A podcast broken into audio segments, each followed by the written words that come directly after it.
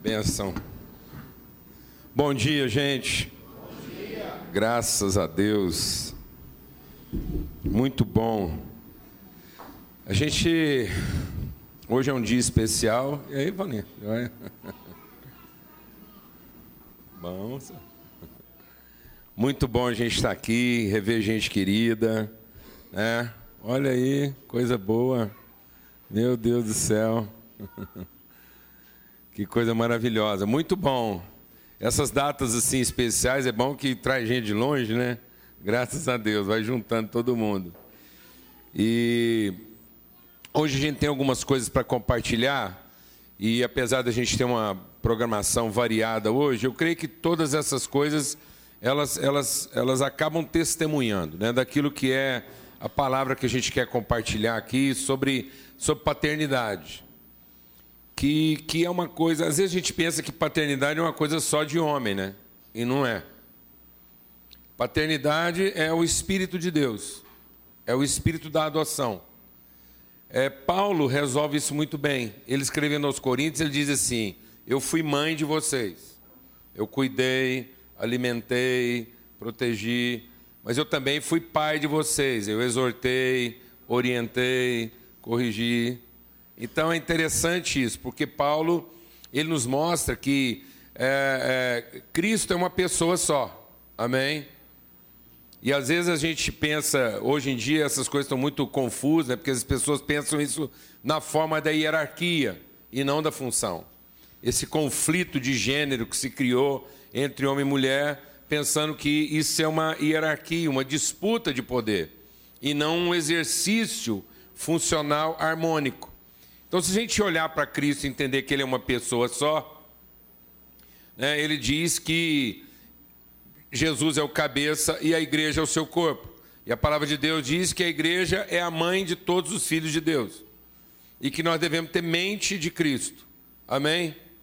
Então é interessante isso, porque o que Paulo está dizendo é que nós devemos ter cuidados de mãe e orientação e entendimento de pai, que é o espírito da adoção do compromisso, da palavra empenhada, da honra compartilhada. Né? E às vezes a gente não entende isso, que nós devemos vivenciar esses dois aspectos: o aspecto do serviço, do cuidado, do zelo, da amamentação, da assistência, mas também o aspecto das coisas subjetivas, que são os valores, uh, os princípios aplicados, os fundamentos. Amém, amados? Então, toda, toda pessoa deveria ter coração de mãe e mente de pai. Amém, amado? Para que a gente não tratasse as coisas só na racionalidade, nem tratasse as coisas só nos sentimentos, nas emoções e nos afetos. Então é isso que Paulo está dizendo, que essas coisas são combinadas numa relação. Nós vivenciamos isso numa relação. Então eu aprendo com a minha esposa o privilégio da maternidade e ela aprende comigo o privilégio do quê? Da paternidade. E a gente comunga isso, para que nós sejamos todos movidos de um mesmo entendimento, de forma harmônica. Então é importante isso. Todas as mulheres, eu queria cumprimentar todos hoje pelo Dia dos Pais, amém? Inclusive as mulheres. Que todas as mulheres fossem tomadas de uma mente de paternidade. Amém, amados? Nós estamos tendo um déficit de valores na sociedade, porque nós estamos ficando tudo tratando as coisas apenas na questão passional, é, emotiva, né, nas preocupações, nas necessidades, das carências, das urgências. Então, tantos homens estão padecendo de um espírito de paternidade, quanto as mulheres estão padecendo de um espírito de paternidade, que é o espírito da adoção, de, de adotar, de receber aquele que não é, não é o parente, não é aquilo que se parece comigo, mas é o que me desafia a ir para uma outra realidade, para um outro entendimento, para uma outra cultura, para uma outra percepção. Amém? Em nome de Jesus. Então hoje a gente está celebrando os aspectos subjetivos, mas não menos é, é, importante. Porque às vezes quando a gente fala dessa coisa de subjetivo, as pessoas confundem subjetivo com abstrato. Amém, mano? E subjetivo é só aquilo que não é aparente, não é visível aos olhos. Amém? Você quer ver como é que isso é confuso na cabeça do cristão? Se eu perguntar para você assim, ó, se essa cadeira aqui é concreta ou abstrata, você diz o que rapidamente? Concreta, não é? Não é? É a resposta mais rápida, mais fácil, não é? Quanto tempo essa cadeira dura? Quem dá mil anos para ela? Dois mil anos. Quem acha que essa cadeira aqui vai durar dois mil anos? Não? Então tá bom. Então, já que essa cadeira é concreta, se eu falar uma palavra aqui, vocês vão me dizer também rapidamente, igual vocês responderam que a cadeira é concreta. Espírito é concreto ou abstrato? É, você demorou para responder, porque na verdade você queria falar abstrato. Por que, que o espírito que é eterno é abstrato e uma cadeira que é passageira é concreta?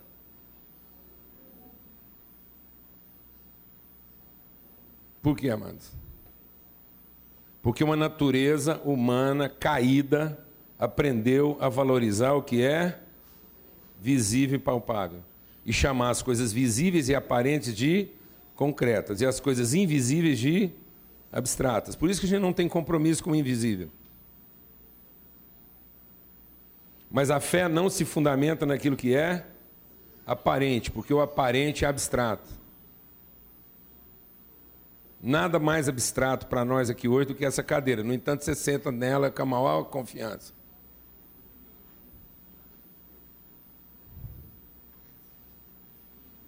Sim ou não? E aí, na hora de confiar no Espírito Santo, a gente fica em luta. Porque ele é para nós o quê?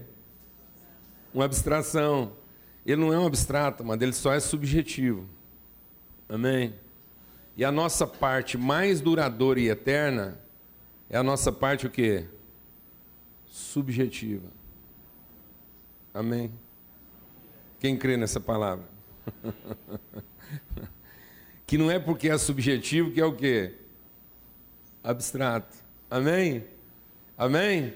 O Espírito opera de forma subjetiva, porque ele opera de forma o quê? Não aparente. Amém? Mas é a partir das coisas não aparentes que as aparentes são formadas. Sim ou não? Sim ou não? Então vou continuar minha pergunta aqui essa manhã. Essa cadeira aqui está parada ou está em movimento? Está parada?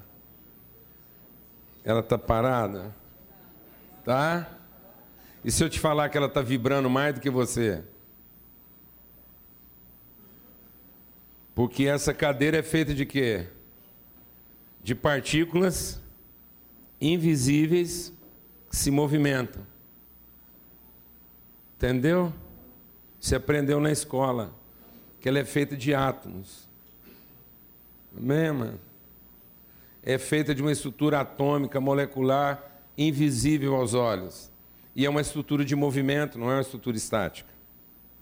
E essa cadeira só tem essa forma para nós aparentemente concreta a partir de leis de relação. É porque as partículas das quais ela é formada, que estão em movimento, só tem esse movimento ordenado e que pode dar a essa cadeira essa forma, porque as leis de relação são respeitadas. Sim ou não? Sim ou não? Se você quebrar as leis de relação, essa cadeira explode. Se as leis de relação não forem respeitadas, essa cadeira explode, mas ela não explode sozinha. Ela leva essa sala toda junto. Explode todo mundo com ela. E não explode só isso aqui, não. Explode o Alphaville e os jardins todos. E daqui 100 anos vai nascer gente defeituosa em Goiânia inteira porque a cadeira explodiu. Quem está entendendo o que eu estou falando aqui, amado? Porque isso se chama fissão atômica. Está vendo? A gente não respeita as leis invisíveis de relação e a gente tem a tendência de achar que só porque está parado, está quieto, mas está tudo em movimento, em vibração. E se a gente não respeita essas leis, não entende essas leis, são subjetivas, são invisíveis, nós estamos vivendo constantes o quê? Fissões atômicas. O que, que aconteceu no jardim do Éden, mano? a primeira fissão atômica. A primeira bomba atômica não foi lá depois do Einstein, foi lá no Jardim do Éden. Aquelas duas partículas arrebentaram, amado. Até hoje está nascendo gente defeituosa, porque aquilo nunca mais se estruturou de novo. Quem está entendendo o que eu estou falando aqui, amado? Entendeu? Claro, bastou duas partículas não se entenderem, elas arrebentarem e até hoje as relações nascem o quê? Arrebentadas. Nascem arrebentadas porque os princípios subjetivos não foram o quê? Respeitados. Por que, que os princípios subjetivos não foram respeitados? Porque o homem e a mulher viram que o que eles viram era agradável. Dali para frente, o homem queria passar a viver por aquilo que ele via e que fazia sentido aos seus olhos, mas que não necessariamente fazia sentido ao seu espírito. Então é muito importante isso, né? a gente celebrar que hoje esse aspecto subjetivo, esse aspecto invisível, esse aspecto da paternidade, que é o que está sendo perdido hoje. Nós estamos vivendo do aspecto aparente, né? esse aspecto da coisa materializada, da coisa palpável, da coisa concreta. E perdemos o sentido, o valor das realidades subjetivas. Por isso nós perdemos o valor da paternidade. Nós valorizamos o quê? Nós valorizamos a comida, a roupa, a saúde, mas não valorizamos as relações. Então nós estamos vivendo um mundo que de mães e não de pais. As mães estão cada vez mais mães e os pais estão cada vez mais mães porque está todo mundo preocupado com o mundo aparente, sem entender a responsabilidade das coisas subjetivas e invisíveis. Que seria o papel da paternidade. Você coloca uma semente invisível no ventre de uma mulher, ela te devolve 3,5 kg de gente.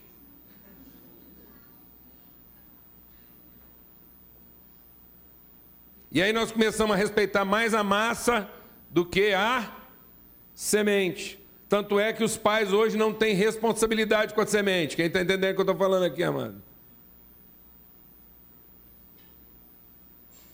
E fica esparramando a semente deles de qualquer jeito. Quem está entendendo o que estou falando aqui?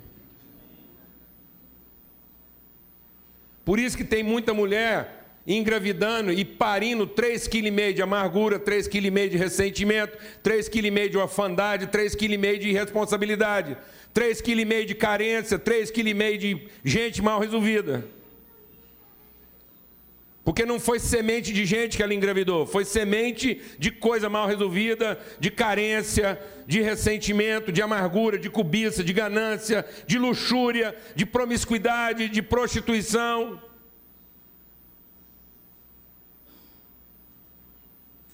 Porque os aspectos subjetivos não importam.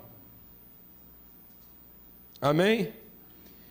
Então é muito importante a gente entender isso, que a nossa transformação passa pelo compromisso que nós assumimos um com o outro, o compromisso que nós assumimos com aquilo que são nossas responsabilidades, e não no aspecto apenas da funcionalidade, mas principalmente no aspecto das relações. E para isso eu queria chamar o Fio aqui para ele dar um testemunho de algo que Deus tem operado através das nossas vidas aqui, e muito bom receber o Fio nessa relação. O Fio já está de volta aí por uns dias, né? Todo mundo se lembra, ficou aqui com a gente seis anos, né? Seis anos. E agora está lá de volta no Reino Unido, mas aí fazer uma viagem aqui para uma conferência e para também fazer uma visita, para a gente colocar as coisas em dia. Como vocês sabem, a gente trabalha num projeto juntos, em parceria, Brasil, Reino Unido, num projeto de educação, exatamente de adotar crianças adotar escolas, né, no aspecto da educação, mas não é simplesmente no sentido de melhorar a, a capacidade só de aprendizado. Mas o que a gente cada vez mais tem entendido que isso não tem sentido se não for estabelecida uma relação, uma relação de adoção, uma, uma, uma ponte relacional. Eu tenho compartilhado o seguinte: que muitas vezes a gente está pregando o evangelho, mas não de forma paterna, valorizando os aspectos subjetivos. A gente pensa que às vezes um, um, projeto de transformação social é levar uma cesta básica, é ir lá e acudir um, uma, uma necessidade, não é nada disso. Não é nada disso. Porque, na verdade, as pessoas não estão querendo mais arroz ou mais feijão. Elas estão querendo uma relação. Elas estão em busca de dignidade, respeito, honra, comunhão. Uma coisa é a gente continuar é, é, levando comida para pobre. Quando você faz isso, você, você, é, é você reestabelece, você é, consolida as ideias de separação. A gente não compartilha alimento, a gente não compartilha conhecimento porque o outro é necessitado. A gente faz isso é porque o outro é irmão. Amém, amados? Amém, amados? Amém, irmãos? E eu não posso ver meu irmão passando uma dificuldade, eu tenho recurso e eu não compartilho meu recurso com meu irmão. Então o amor de Deus não está em mim. E se eu repartir o meu recurso sem saber que ele é irmão, era melhor eu não ter repartido. Porque eu vou estar consolidando na cabeça dele que eu sou o rico e ele é o pobre. Quem está entendendo o que eu estou falando? E isso faz mais mal do que bem. Então a gente quer estabelecer uma relação, como foi aqui. Esse tempo todo do fio passado aqui foi para que a gente gerasse uma relação. E isso também está se estabelecendo nas parcerias e nos projetos que a gente está desenvolvendo. Amém. Eu queria fazer uma justiça. A nossa igreja. Vocês ouviram que o estado de Goiás foi o primeiro lugar no IDEB. Quem ouviu isso? IDEB é o índice de, de educação. Por quê? Trabalho do fio. Numa escola de, de Aparecida de Goiânia, trabalho da nossa igreja. Entendeu? E aí a escola arrebentou, tirou lá cinco, sei lá o quê, e subiu o índice do estado de Goiás. Vamos bater uma salma de palmas para ele.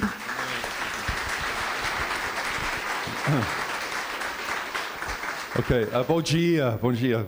Obrigado, Paulo. Você já, já, já falou tudo, ok? Não, é, é, muito bom voltar de novo depois desses uh, quatro meses uh, desde nossa saída voltando para a Inglaterra. É um grande prazer ver uh, os seus rostos, seus corações de novo. É para agradecer vocês demais para todo o apoio, todo o amor, todas as orações. Ok, muito obrigado. Jill e as crianças, eles estão em Bucum, uh, sul da Inglaterra. Uh, Jill está trabalhando de novo com a nossa igreja lá. As crianças, uh, eles voltaram para a escola com um choque da cultura demais, mas eles estão adaptando. Mas, na verdade, uh, uh, pensando sobre frutos e sementes, a semente de Deus é poderoso, né? Amém? E tem esse DNA que vai ficar para sempre. Amém? E nós, nós uh, percebemos que agora, por causa nosso, de nosso tempo aqui, agora nós, uh, nós temos DNA novo de vocês, do Brasil. Ok? É muito estranho para voltar para seu próprio país, não sentindo em casa. Ok? Porque somos diferentes para sempre. Somos do reino de Deus. Não tem um país, mas tem um reino. E uh, estou trabalhando ainda com Total. Sou uh, o representante da Total na Inglaterra agora, graças a Deus. E ainda uh, trabalhando com Total aqui, com José Beni, trabalhando com escolas na rede pública. E também com outras uh, organizações que estão realmente valorizando a, a experiência aqui. Eles, eles estão olhando uh, ouvindo da fruto aqui, do fruto aqui. E agora eles me uh, convidaram para ajudar a transmitir essa DNA para outros países também. Então vou visitar o ano que vem a da China, Quênia, a Guyana e provavelmente Jamaica, Jamaica, Jamaica uh, também. Mas é muito importante que o fruto sem semente é só bom para um dia, para comer. Mas um fruto com semente vai continuar, vai reproduzir. Esse é um sinal do reino de Deus. E estou super feliz para uh, fazer parte do, desse processo. Amém? Então, vou um, pedir desculpas porque preciso sair e compartilhar na 90 e voltar de novo para o segundo culto aqui. Mas desde uh, a benção, muito, muito obrigado. Antes do fio sair, é, a gente teve uma reunião ontem, é bom dar esse testemunho, aproveitar que o fio está aqui, porque aproveitar o ensejo, porque é dia dos pais, a gente entender o que, que o espírito da adoção pode fazer na vida das pessoas. É, como resultado do, do, do, do, processo, né, daquilo que foi a cooperação nos aspectos de pedagogia, melhoraria, melhora da qualidade de ensino, isso mudou tudo na vida das escolas onde a gente pôde trabalhar. E uma delas, no Alzira, lá no Aparecida, era uma escola muito carente. Era uma escola que estava tão bagunçada, tão desorganizada, que ela ia ser fechada ela tinha lá menos de 200 alunos, não tinha diretor que queria ficar lá. Então, o governo do estado disse que ela seria fechada em 48 horas, a não ser que se apresentasse uma diretora. E eles chamaram a diretora, a Fatinha, e, e ela, ela, a irmã dela é a, é a, Marcilene, que trabalhou com a gente e que vinha já desenvolvendo um, um trabalho fantástico lá no Garavela. E a Fatinha, sim, é uma mulher de Deus, ela foi lá e se colocou diante de Deus e aceitou o desafio. Então, em 48 horas, ela assumiu a escola e ela depois dá o testemunho para a gente, como cristã, que ela foi lá para a escola e falou: Deus, o que, que eu vou fazer aqui? Era uma escola totalmente degradada, endividada, não tinha como ter nenhum tipo de investimento. Ela foi lá para dentro, orou, ficou de joelho lá e contava com, essa, com esse empenho. Convidou a irmã dela, que trabalhou com a gente lá na, na escola do Garavela. A irmã dela resolveu, aceitou ir trabalhar com ela lá no Alzira. Para vocês terem uma ideia, no Alzira, os traficantes subiam em cima dos muros da escola lá para vender droga por cima do muro abertamente. Então, era uma coisa assim, era outro mundo. Né? Tudo é, muito degradado, as salas de aula e tal.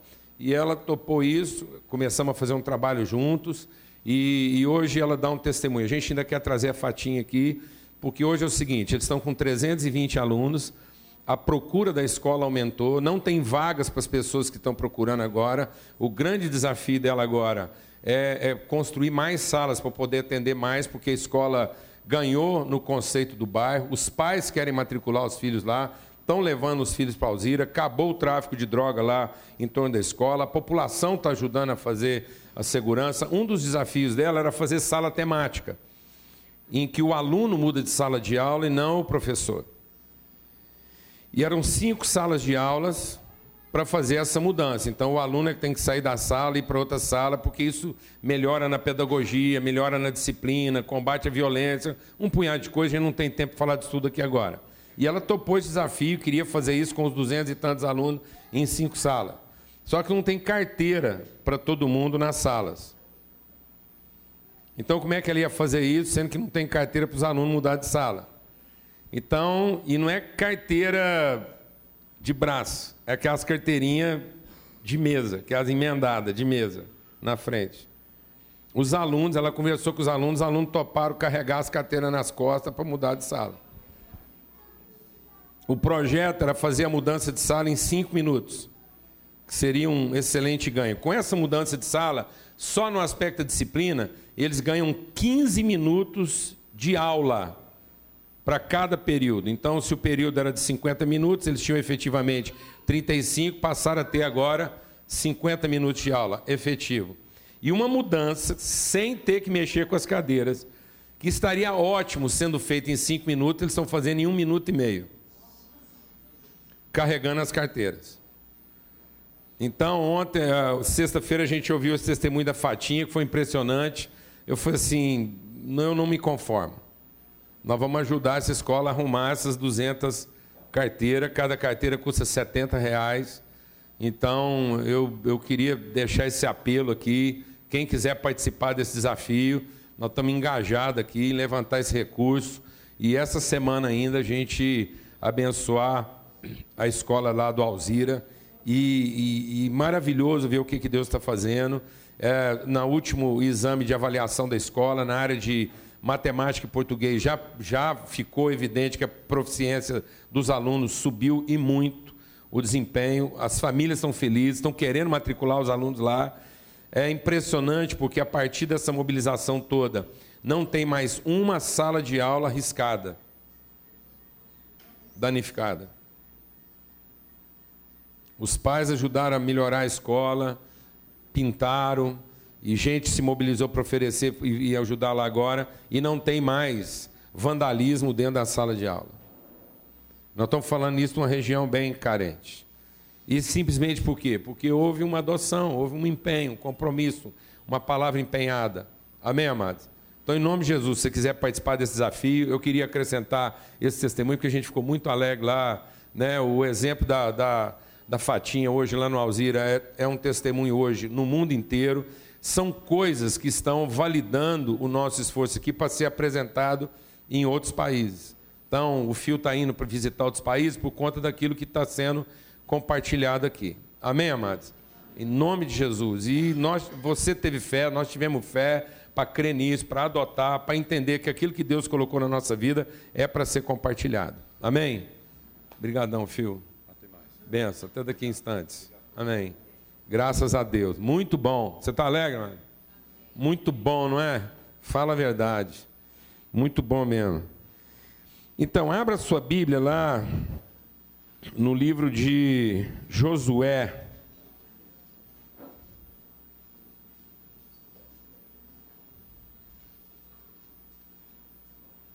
No capítulo 5. E a gente vai continuar compartilhando sobre isso que nós estamos falando aqui. Então, em Josué, no capítulo 5, para a gente concluir essa reflexão, entender o que, que significa isso.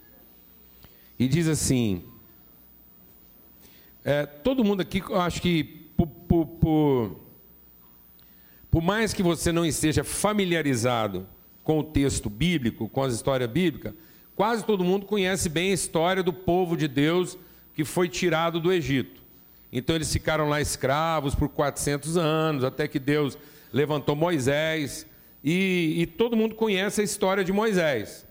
Moisés é, era, era filho de uma mulher judia, e naquela época né, é, circulou rumores lá de que Deus estava levantando um, um redentor para Israel que ia romper as cadeias da escravatura. Então, muito da prosperidade do Egito estava na exploração de mão de obra escrava.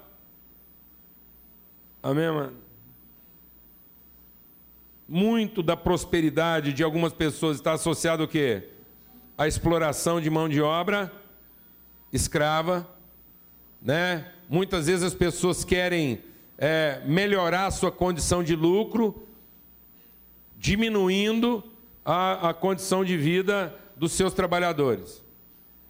Essa é uma realidade mundial. A exploração da mão de obra. E aí, essa era a realidade. O Egito não queria ficar sem aquela mão de obra barata e de alta qualidade. Então, quando houve rumores, o faraó mandou matar as criançadas lá, que estavam nascendo lá, meninos de uma determinada idade para baixo. E aí, a mãe do Moisés, orientada por Deus, fez um cestinho, colocou o menino dentro, a irmãzinha dele foi lá, e as duas juntas colocaram o neném no rio, e ela foi acompanhando aquele cesto, descendo lá o rio, até que a filha do faraó, que estava se banhando naquele horário, encontrou o menino e o adotou, como mãe. E aí o Moisés passou a ser criado lá no, no palácio do faraó. Cresceu, foi educado. E se tornou o libertador de Israel. Mas é curioso perceber que o Moisés, ele tinha uma cultura fundamentalmente estabelecida em cima do serviço. Então a mentalidade dele era em cima de uma instituição, era o Egito, como uma, uma alta capacidade de desempenho. E o Moisés, as referências familiares dele, por mais que a memória dele né, é, é, puxasse pelo seu passado, ele não tinha figura paterna, porque ele era um bebê que foi cuidado pela mãe, foi cuidado pela irmã e depois foi cuidado pela filha do faraó.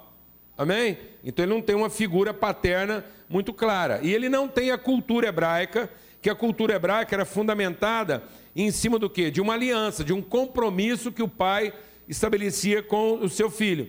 Tanto é que o sinal da aliança de Deus com o seu povo qual era?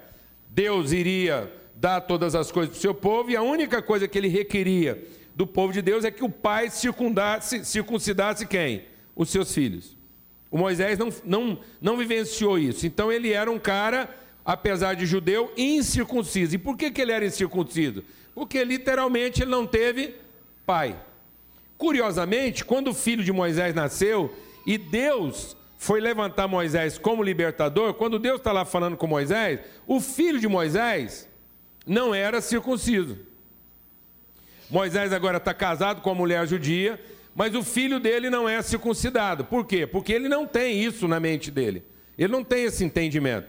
E quando Deus vem falar com ele, e Deus e Deus se levanta com certa força e rigor contra Moisés, exatamente porque o filho dele não é circuncidado, quem faz a circuncisão do filho de Moisés não é ele. É Zípora, a mulher dele. Então, o filho de Moisés é o único caso na Bíblia de uma circuncisão feita por mãe.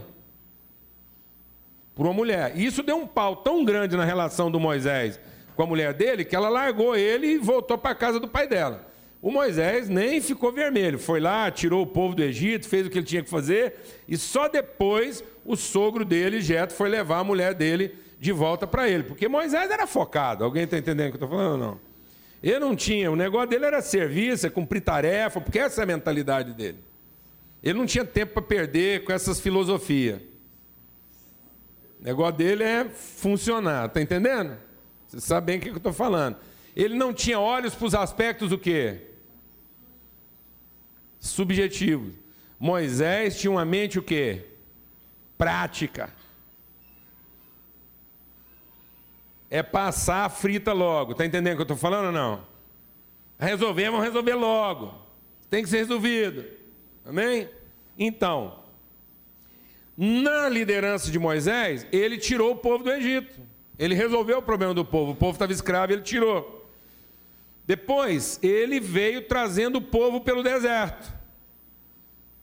40 anos de deserto. Nunca faltou nada para o povo. Nunca faltou roupa, nem faltou comida. O povo chegou, apesar de 40 anos de deserto, chegou todo mundo gordinho, bem vestido, a sandália não gastava, a roupa não gastava e a comida caía do céu. Alguém está entendendo o que eu estou falando aqui ou não? O mundo ideal de todo o quê? Pode falar. Toda mãe idealiza um mundo desse. Não falta roupa, não falta comida, sapatinho não gasta, os meninos estão tá bem vestidos, bem cuidados, e apesar de todas as dificuldades, meu povo vai aqui protegido. Inimigo não pega, já não fica doente, não dá febre, não dá nada. Tá, tá entendendo o que eu estou falando? Não. Então, na liderança de Moisés, era assim que funcionava. Moisés era um cara muito bom de serviço, mas ele era muito ruim de relacionamento. Tanto é que ele brigou com a mulher lá, a mulher deixou ele, e ele, mas ele não parou de trabalhar, fazer o que tinha que fazer. Depois ele teve problema com os irmãos dele, que eram os co-líderes dele. O irmão e a irmã trabalhavam com ele lá e deu um pau lá entre eles lá, Deus teve que vir consertar. E depois Moisés teve problema com toda a liderança dele, foi uma racha lá, ele de um lado, a liderança do outro, e sempre Deus intervindo. E Moisés nunca perdeu o quê? O foco, ele tinha um serviço para fazer. Mas quando eles finalmente chegam às portas da terra prometida, Moisés não está lá. E Deus levanta uma questão. E aí nós vamos ver o que foi a questão que Deus levantou aqui no capítulo 5 de Josué. Tudo certo, 40 anos, eles não estão mais no Egito, o faraó está lá para trás, é outra história, já é outro faraó, outra coisa. O Egito, o Egito aparentemente não era mais um problema para eles. Amém? Eles estão ali na porta. E veja como é que o texto começa. Sucedeu que, ouvindo todos os reis dos amorreus que habitavam desse lado do Jordão, ao ocidente, todos os reis dos cananeus que estavam ao pé do mar, que o Senhor tinha secado as águas do Jordão de diante dos filhos de Israel, até que passamos, desmaiou-lhes o coração e não houve mais alento neles por causa dos filhos de Israel. Sabe o que está querendo dizer isso aqui? Quer dizer que tudo aquilo que poderia ser uma resistência, tudo aquilo que poderia ser uma dificuldade para que o povo de Deus finalmente ocupasse a sua terra, já não existia. O testemunho de tudo que Deus tinha feito pelo seu povo, os milagres, a comida que caía do céu, a forma como Deus tratou aquele povo no deserto, chegou lá no ouvido dos inimigos dele, os amorreus, os cananeus. Esse era o povo que ocupava a terra prometida. Esse é o povo que podia representar algum tipo de dificuldade e resistência para que o povo de Deus alcançasse a promessa. No entanto, a Bíblia diz que o coração dos inimigos estava amolecido, já não havia mais ânimo nele. Os adversários, os inimigos estavam desanimados. Estavam desanimados por quê? Porque eles viram o que Deus tinha feito e estava pronto para fazer em favor do seu povo. Então eles entenderam que não era contra Israel que eles estavam lutando. Era contra Deus, porque Deus amava aquele povo, tinha um compromisso com eles e ia fazer a coisa acontecer. Então qual era o problema? Naquele tempo, disse o Senhor a Josué. Porque às vezes a gente acha que é isso, amado. Às vezes a gente acha que o problema é a conjuntura, às vezes a gente acha que o problema é o clima, às vezes a gente acha que o problema é a estrutura, às vezes a gente acha que o problema é o momento econômico, às vezes a gente acha que o problema são as outras pessoas. É isso que a gente acha que é o problema.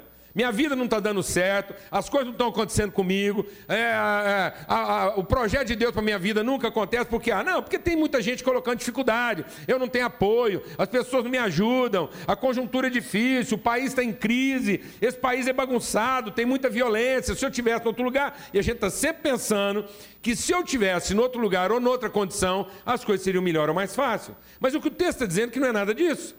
A conjuntura era toda contrária, mas havia uma promessa. E a palavra de Deus diz que o grande problema era o próprio povo. Então o problema não está fora de nós, o problema está onde, amados? Em nós.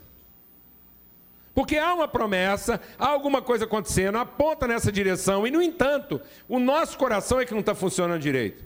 E aí Deus falou assim: sabe qual é o problema? Sabe por que vocês não conseguem ocupar a terra prometida? Eu vou explicar por quê.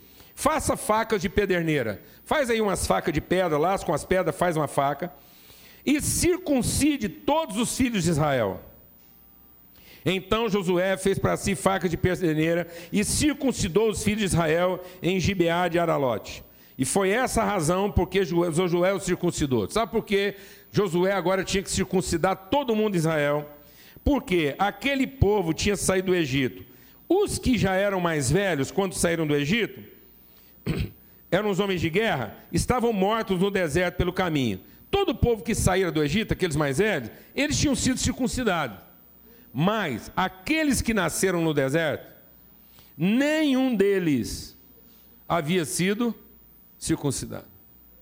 Então, debaixo da liderança de Moisés, as coisas sempre funcionaram. Debaixo da liderança de Moisés, a conjuntura era vencida, mas o coração das pessoas nunca foi tratado.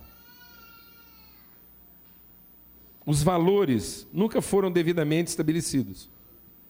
As relações nunca foram efetivamente orientadas.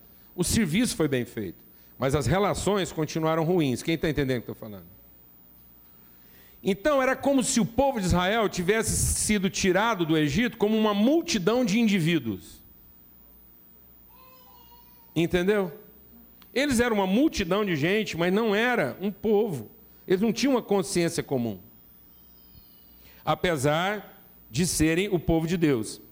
Então ele diz assim: Porque 40 anos os filhos de Israel andaram pelo deserto, até se acabar toda a gente dos homens de guerra que saíram do Egito, que não obedeceram à voz do Senhor. Então esse povo era bem cuidado, bem assistido, nunca faltou milagre para eles 40 anos, mas eles nunca obedeceram à orientação de Deus. E qual era a orientação de Deus, amado? Rezar, fazer culto, cantar. Não, amados. Qual era a orientação de Deus? Estabelecer vínculos de intimidade e relação. Isso eles nunca fizeram. Então diz assim: e eles nunca obedeceram e aos quais o Senhor tinha jurado que havia de deixar de ver a terra que o Senhor, sob juramento, prometeu dar aos seus pais, terra que mana leite e mel. Porém, em seu lugar, Deus colocou seus filhos, A esse Josué circuncidou, porquanto estavam incircuncisos, porque não foram circuncidados no caminho. Tendo sido circuncidada toda a nação, ficaram no seu lugar no arraial até que sararam. Disse mais o Senhor a Josué: Hoje removi de vós o opróbrio do Egito, pelo que o nome daquele lugar se chamou Gilgal até o dia de hoje. Sabe o que é Gilgal? Gilgal quer dizer lugar de revolução. Gilgal que significa você girar em torno de si mesmo e ser disposto para um outro lugar. Gilgal quer dizer uma pedra que foi rolada e passou de um lugar para o outro. É isso que Deus quer fazer na nossa vida. Uma revolução do nosso entendimento. É isso que Deus estava dizendo. Está dizendo: olha, não é suficiente você ter milagre. Não é suficiente eu favorecer você. Não é suficiente eu te dar tudo que você precisa. Não é suficiente você comer leite e mel. Não é suficiente o maná cair do céu. Não adianta eu continuar fazendo milagres para vocês se vocês ainda não entenderam aquilo que é o mais essencial que o meu plano para vocês é que vocês estabeleçam vínculos de relação e que vocês tenham um compromisso um com o outro. Porque é bem possível que vocês se reúnam, vocês se ajuntam e cada um de vocês esteja à procura de um milagre e receba o seu milagre. E nem isso vai fazer com que vocês se transformem num povo. Então não adianta vocês continuarem experimentando poder se isso não se transforma em autoridade. Porque pelo meu poder os vossos inimigos já estão desanimados. O seu problema não são os seus adversários, porque poder não falta. E pelo poder de Deus, o coração dos seus adversários está desanimado. Mas por que, que a gente não vence as dificuldades? Porque nós não temos autoridade. E por que, que nós não temos autoridade? Porque nossas relações são mal resolvidas. E a gente aceita continuar convivendo com relações ruins e achando que nós vamos superar relações ruins com mais desempenho, com mais milagre, com mais esforço, com mais dedicação e com mais poder. E não vai. No dia que esse povo resolveu suas relações e eles passaram a ter compromisso com a intimidade um do outro, aí eles ganharam autoridade para finalmente receber aquilo que era a promessa de Deus para a vida deles. Então, por que, que o povo de Deus não está tendo autoridade para estabelecer o reino de Deus na terra? Porque nós continuamos focados em quê? No poder de Deus trabalhando a nosso favor. Mas nós não queremos estabelecer vínculos íntimos uns com os outros. Nós não queremos colocar nossa intimidade exposta um para o outro. O que é circuncisão? Circuncisão é eu marcar a intimidade de alguém com os sinais da minha fidelidade a Deus. Então, a minha fidelidade a Deus não está ela não é transmitida, a minha fidelidade a Deus não se evidencia na minha relação com Deus. A minha fidelidade a Deus se evidencia onde? Na minha relação com meu irmão. Se o meu irmão não carregar na intimidade dele as marcas da minha fidelidade, nós não somos o povo de Deus. Nós somos os favorecidos de Deus. E Deus faz cair chuva sobre justos e injustos. Deus faz nascer sol sobre justos e injustos. Ser um povo abençoado não quer dizer que nós estamos cumprindo o propósito de Deus. Receber as bênçãos de Deus todo dia, ter um pouco mais de saúde, um pouco mais de alimento, um pouco mais de dinheiro, um pouco mais de poder, não quer dizer que a vontade de Deus está se cumprindo na minha vida. Porque tudo isso que Deus está me dando é para que eu tenha condições de finalmente colocar foco naquilo que é mais importante. E o que é mais importante na minha vida? Trabalhar pela minha subsistência? Trabalhar para ter saúde? Trabalhar para ter dinheiro? Trabalhar para ter poder? Não, amado. Trabalhar com todas as minhas forças para, de alguma maneira, marcar a intimidade do meu irmão com as marcas da minha fidelidade a Deus. Eu tenho que entrar na intimidade do meu irmão e deixar na intimidade dele uma marca clara de que eu conheço Deus e que eu tenho um compromisso de vida com Ele. E é a partir do momento que nós temos compromisso de vida uns com os outros, que nós vamos ter autoridade para finalmente receber nessa vida aquilo que é a promessa de Deus para nós. Caso contrário, nós vamos continuar sendo o quê? Guerreiros e não filhos. E esse tem sido o problema. O que, que tem isso a ver com paternidade? É porque é isso que está acontecendo. As famílias hoje estão parindo o quê? Filhos, não, guerreiros.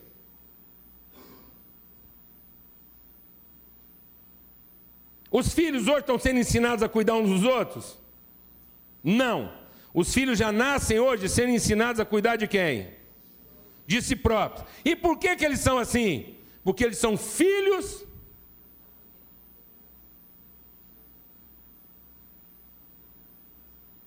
da mãe. Com todo o respeito que eu tenho pelas mães, vocês vão entender. Eles são filhos sem noção de quê? De família. São filhos bastardos. São filhos que têm noção de necessidade, têm noção de carência, têm noção de urgência, mas não têm noção de quê? E por que, que eles são assim? Vou falar por quê? Porque eles não têm pai. Eles não têm alguém ensinando para eles o valor das relações.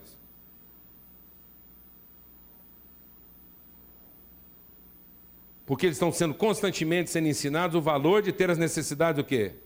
Satisfeitas. É como se fossem filhos o quê? Bastardos. Paridos de quem? De um organismo que funcionou?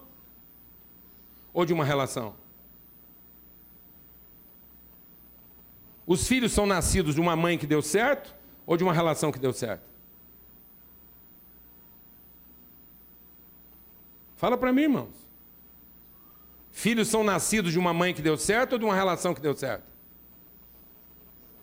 É suficiente uma mãe dar certo para ser um filho? Não. Para ser verdadeiro filho, tem que ser filho de quê? De uma relação. Caso contrário, ele será um filho quê? Bastardo. Eu estou dizendo isso, amado, porque não existe bastardo de mãe. Entendeu? Não existe. Porque toda pessoa nascida conheceu quem? Toda pessoa nascida conheceu quem? A mãe conviveu com ela pelo menos nove meses. Então não existe orfandade materna. Porque a, a maternidade, ela é objetiva. A maternidade, ela é objetiva. Ela é contingente, ela, ela, é, é, ela é, ela é circunstante. Ela é obrigatória. Agora, a paternidade, ela é gerada de quê, amados? De decisão. A maternidade ela é involuntária. Porque ela é fisiológica. Mas a paternidade é fruto de quê? De decisão. De compromisso assumido. De palavra empenhada. A mãe não tem que empenhar uma palavra com o filho para ser mãe. O pai tem. Agora você veja que situação as mulheres ficaram. Sendo obrigadas a quê? Fala para mim, amado, o que é está acontecendo hoje? Fizeram uma pesquisa entre os jovens através do Clube Love. O Clube Love fez uma pesquisa e lançou assim: O que que as meninas de hoje mais sentem falta dos homens? Qual é o principal defeito dos homens hoje em dia? Tinha umas mais antigas na roda. Quando essa pergunta saiu. E as mais antigas imediatamente responderam, porque isso era um problema mais antigo. Qual é o problema mais antigo que as mulheres achavam nos homens? Comunicação. Mas isso, amados, nós vamos morrer com esse problema. As mais novas hoje, sabe qual foi a maior, maior queixa das meninas agora, jovens? Responsabilidade.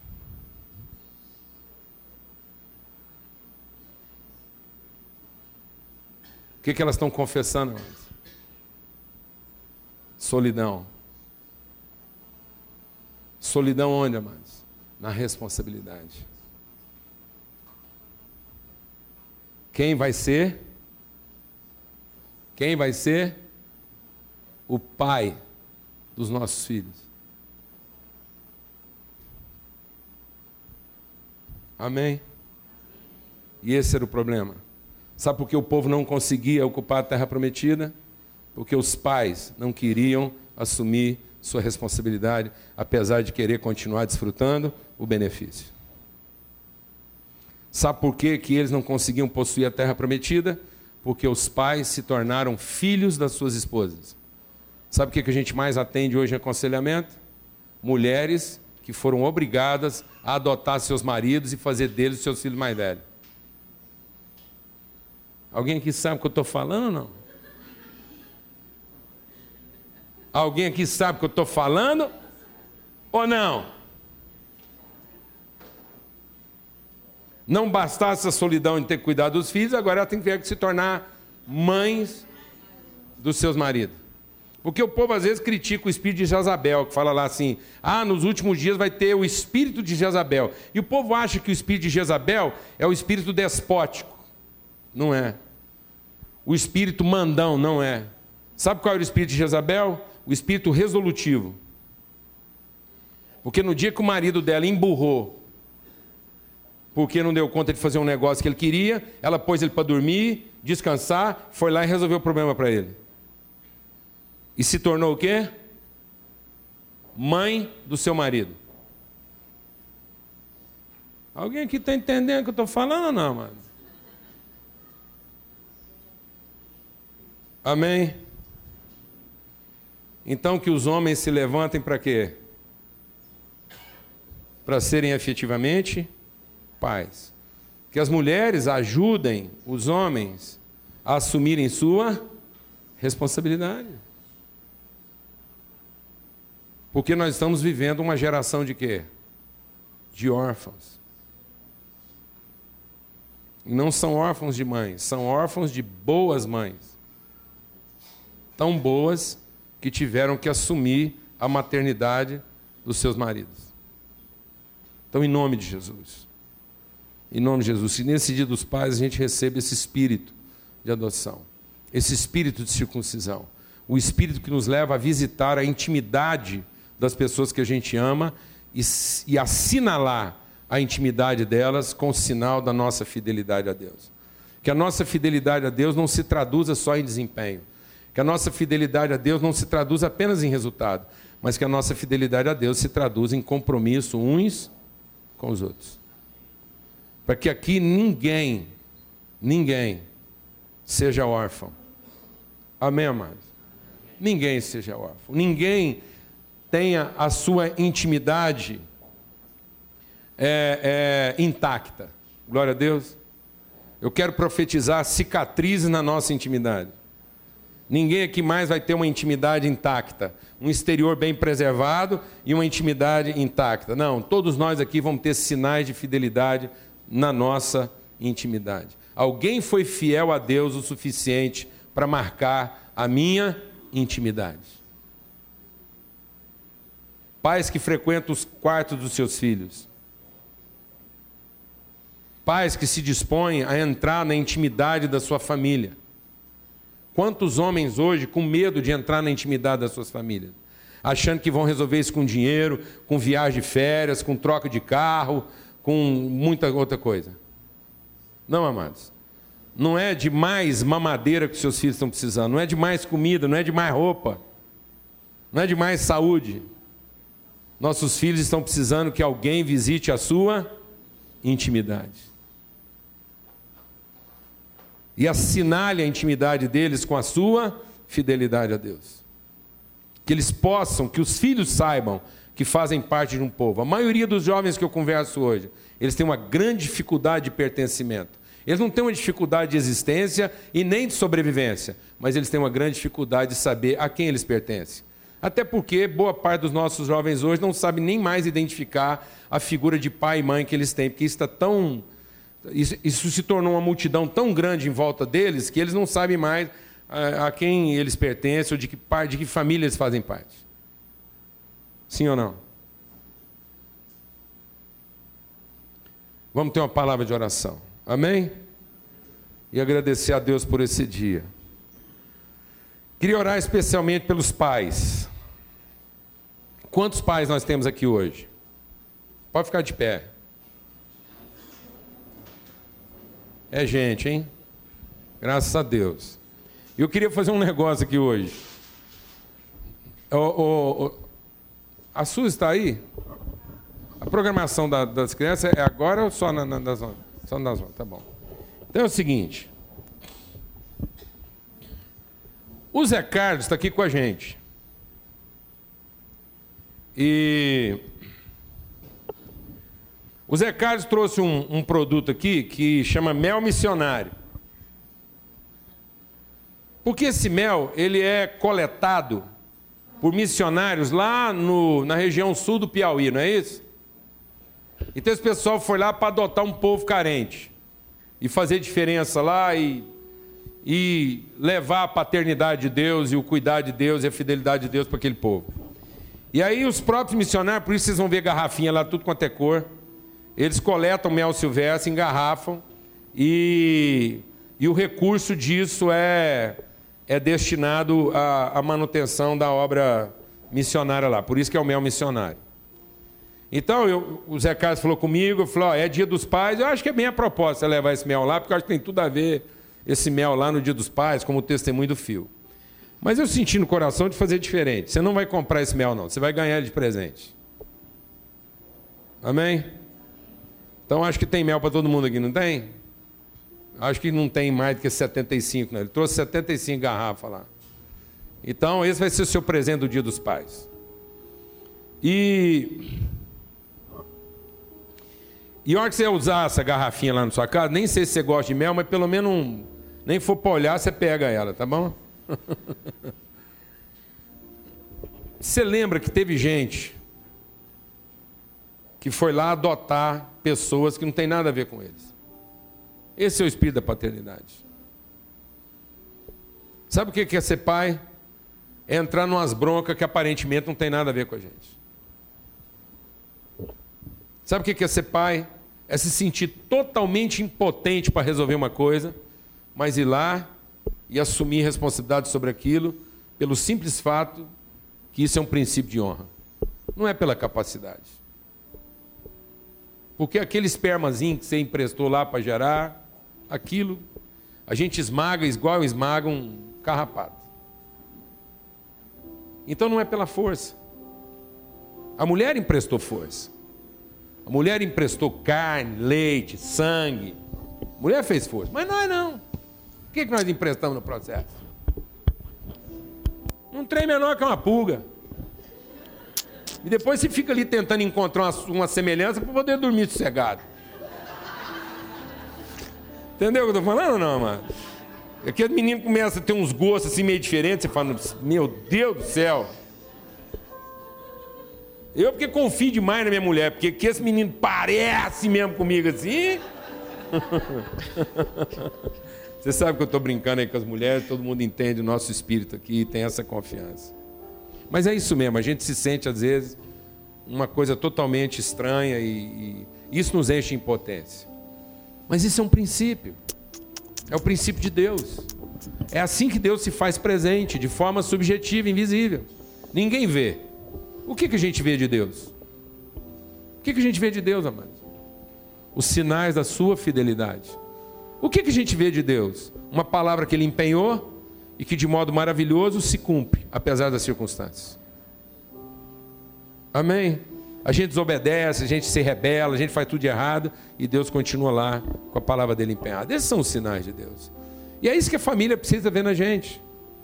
E não homens que se acovardam, homens que viram as costas, homens que fogem, homens que diante da dificuldade fazem reivindicar o seu direito e não reafirmar seu compromisso. Amém? Então tem um punhado de gente aí que saiu a campo e foi lá trabalhar duro para adotar um povo e fazer desse povo seus filhos, sendo que eles não tinham nada a ver com isso. Amém? E é isso que tem que caracterizar a nossa vida. Gente que sai do seu lugar, que se expõe, assume sua fragilidade, assume o risco, mas empenha uma palavra e dá a vida para cumpri-la. Amém? Então, em nome de Jesus. Senhor, obrigado por esse dia. Obrigado por essa celebração. Obrigado porque o Senhor é o nosso Pai. A gente passa a maior parte do tempo sem te ver. Às vezes a gente gostaria de te ver. Mas a gente passa a maior parte do tempo sem te ver. Mas A palavra que o Senhor empenhou conosco, ela é imutável e o Senhor a cumpre. E aí a gente vê. A gente vê a tua fidelidade, a gente vê a tua honra, a gente vê a tua misericórdia, a gente vê o teu amor todos os dias. A gente percebe a tua presença. Um dia nós estaremos contigo para sempre. Mas hoje nós temos na nossa intimidade as marcas, as marcas evidentes da tua fidelidade, Pai, na nossa vida. E que a gente seja assim, que todo todo homem aqui nessa manhã e toda a família, homens e mulheres, mas especialmente os homens, recebam esse desafio, essa exortação, esse convite, essa convocação de, de nos tornarmos, ó Pai, Pai de muitos filhos, como o Senhor é conosco. Homens de palavra, homens de honra, homens de compromisso, homens que assinalam a intimidade das pessoas com as marcas da fidelidade deles a Deus. Que toda fidelidade nossa ao Senhor possa ser vista na intimidade das pessoas com quem nós empenhamos uma palavra. No nome de Cristo Jesus, o Senhor. Amém e amém.